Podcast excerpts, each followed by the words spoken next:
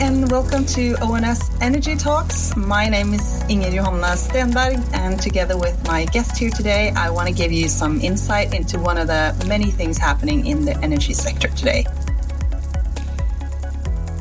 We are closing in on ONS 2022 in a world where energy, climate, and security is higher on the agenda than probably ever before with all that happens in Europe regarding the energy transition right now, and with a unique program on low carbon and renewable energy at ONS, we thought we would check in with Brussels. My guest today is Christian Holzleitner from the Directorate General from, for Climate Action in the European Commission. It's quite a long title. He is working hands on with the EU Innovation Fund and has been, which has been investing major sums this summer and before in clean tech projects. So, welcome. Hi. Hi. Thanks very much for having me. It's a pleasure. First, um, who are you and how long have you been working with the EU Innovation Fund?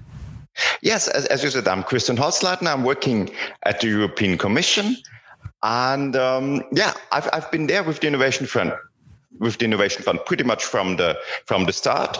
So my team, we together developed it, um, like since uh, since around uh, 2018, and we are very happy that we could already do uh, three calls over over the last uh, over the last years, and we've just finished um, our our second call for large scale projects. It's very exciting. We're going to go into depth on that. But first, we we have to do a little uh, quick fire run, uh, round. Let us start with the short virtual fact box. Uh, what is the EU Innovation Fund in short?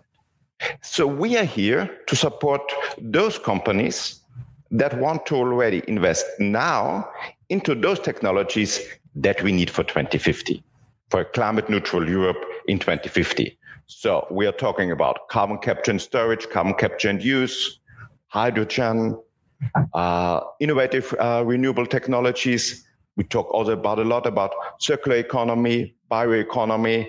How can we get uh, new feedstocks uh, to the industry, building materials, uh, everything, everything we need for for 2050. And and how much money are we talking about in short uh, as of now? So on the on the three calls that we've already done, we've already spent three billion uh, euros uh, on more than 50 projects, and now in view of the uh, of the crisis that we uh, that we have at at hand with Repower EU, we decided to speed up, and so we will do this autumn a call for large scale projects with an enormous budget of 3 billion euros. And you're working directly into the energy transition in three words.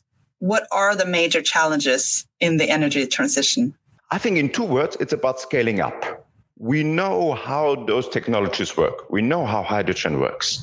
We know how uh, renewables work. What we need to do immediately is to scale them up, to have these uh, first of a kind projects at industrial scale and then to roll them out. Where do you see yourself and your work into that? We are here to take the risks of these first of a kind uh, investments.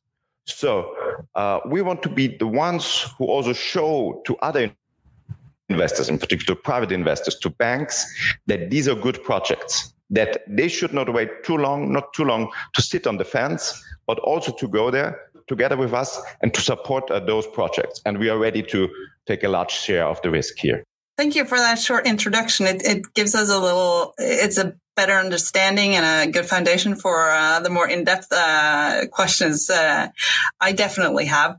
Now, this summer, you you recently got the results from the late, latest innovation fund call, and this was the third round, as you said. Um, what what are the results? What what kind of projects are you going in to fund? Uh, we got again a very good mix of uh, of projects. So as you know, we are open to every kind of low carbon, zero carbon technologies. We don't have any predefined uh, envelopes for certain technologies. We really want to be open there. Um, but nevertheless, uh, we see a really good mix across uh, across the different technologies. So if I can spend a bit of time to introduce you to our our our project. So I think we see three big clusters of projects. The one around carbon capture, use and storage. The other one, hydrogen, and then uh, renewable energy uh, production and carriers. So on carbon capture, use and storage, uh, which, which is a particularly important one for for Norway, and has been a little varying interest in Europe, as um, yes. I might add.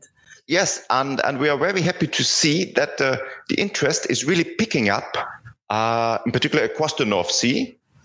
And now in the last call, we even got a, uh, a, CCUS, a CCS project from Poland, which we are very happy, uh, happy to see. So the idea is really to create uh, a market for carbon capture, use and storage, including transport, around the North Sea. So we have uh, capture projects. Like uh, our biggest one is, is the Port of Antwerp, where Air Liquide and BASF are capturing the CO2 out of their waste streams. So from hydrogen production, from chemical production. Then they are putting it into pipelines on ships, would transport it either to, to Norway or to, to the Netherlands, and there then put it put it under the North Sea. Uh, we have another very interesting project from Sweden. So it's the, uh, the district heating of Stockholm that's run on, on bioenergy. Also, they have the idea to take out the CO2 to store it uh, in Norway. And there you would have what we call negative emissions. So effectively, we would be taking out CO2 uh, from the air through the, uh, the growing of the biomass, then burn it, take the CO2 out, and then put it uh, uh, underground. Uh, we see a lot um, now in the second call. I think we have four projects uh, from the cement industry, both with storage, with use. So it really seems to be catching on on there. And um, we also have one project from Iceland, which we are very happy about, which is about storage. It's storage about basalt in basalt in, in, in Iceland. Uh, it's it's a very very competitive project. So they are saying they can do the storage there for uh, for 13 euros per ton of carbon, which may be a challenge for for the Norwegian storage. This um, is quite a speeding up from from the situation before. Yes, yes, no, no, no. We really see a clear interest. So even like in in Germany, in North Rhine-Westphalia, they are looking they are looking now into this because they would have the, also the connection through the Rhine to there and it shows the importance that we get there, like really an open access transport structure, that we have the pipelines, that we have the ships, but also that we have an open access to the storage uh, sites. Uh, so that we have, like on the storage side, several storage providers that we have on the capture side, like an increasing number of, uh, of companies that are interested in capturing uh, CO2. And then I hope that within some years, we really have a, a good liquid market for CO2, uh, and which will make it also more attractive for others to enter into this market. Huh? So, like with the Innovation Fund, we don't want to be there forever, but like for 10 years. And then we would hope uh, that the market conditions are right, that the business can, can carry on without public support. So, so in short, are, CCUS is that's getting traction like really yes. fast. Um, and you're talking about both the the storing and the capturing, and also the uh, the liquid market, and and get it um, moving faster.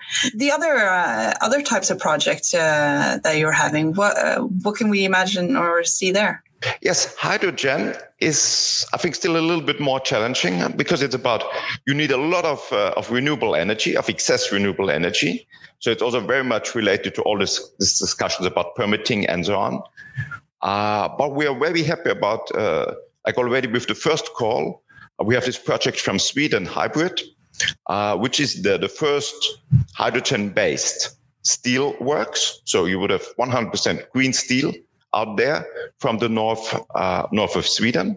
Uh, we are seeing now in the second call uh, two two bigger electrolyzers in the Netherlands, also that uh, that catching uh, catching up. We see in our call for smaller projects a lot of um, smaller projects around around hydrogen at the local, at the regional level, where you also really see the sector integration. You have the production of hydrogen and the use then in industry, in transport, so there's also a lot, uh, a lot happening.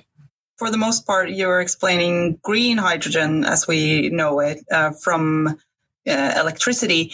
Is it? Um, there's a lot of talk about the blue hydrogen or turquoise or all the other definitions that we hear. Does it matter in the long run if if you uh, capture the CO2 from the production of hydrogen, how you really made it? Like if you do it the, the blue way? So I think in, in the long run, uh, we would really see hydrogen as, as one of the means of how to store that excess renewable energy.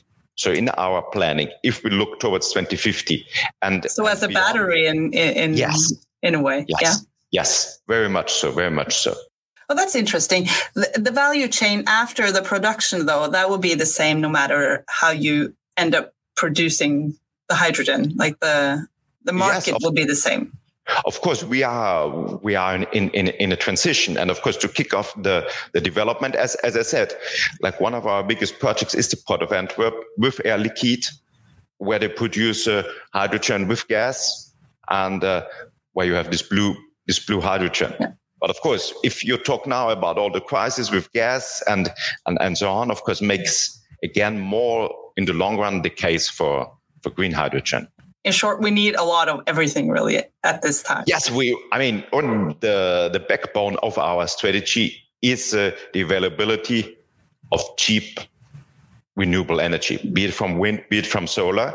And so there I come to our to our third cluster of, of projects. We are very happy to see we have now uh, two two big projects uh, on photovoltaics on this on, on the solar cells, like one a bifacial one. So there's still also a lot of potential to make them more and more efficient. I think in total we are we are now funding a production capacity of uh, of three megawatts. We have uh, now in the latest call a really innovative one on wind energy in the north uh, in the north of Germany. We have two battery projects, which is uh, which is very good. Uh, we are also seeing now the first projects on um, on advanced biofuels, uh, so waste waste to energy. Uh, one in, in Sweden for the aviation sector, uh, and another one in, in Norway on on, on drop in fuels, like from from a mix, also from solid solid waste hydrogen, biogas, and um, so these are more more expensive projects. So maybe not. I mean, they don't have the, the same potential like the ones are producing solar cells, but particular for the for the aviation uh, sector, for for trucks and and and, and so on. So applic- applications, use cases where you cannot use uh, electricity directly or or hydrogen. These are very important projects. So not one answer for everything. Yeah, definitely. Do you think this will be enough? What you and and the rest of Europe is doing now, and will it really will it increase the or contribute to the competitiveness of the European industry at all? We really need to get faster in the in the rollout. So scaling up is uh, is, is is really important here. Do you think we uh, realize that how fast we actually need to scale up? Maybe the, the current crisis is, is is a little bit of a booster to to that, uh, but it's a massive investment program. So what we are doing now is we are building the energy sector for the next two, three, four generations. And it will be a different one huh? because uh, with renewable energy, uh, you'll have very low operating costs. So once you've built the infrastructure, once you've uh, built both uh, the windmills, the solar cells, as well as then uh, the, the industrial facilities that, that will use uh, that, that energy, you will have very low operating costs. So it's a completely different uh, energy world than we have it now. And of course, it means that we need to invest now. We have huge investments for us uh, in front of us for the next uh, two, three decades.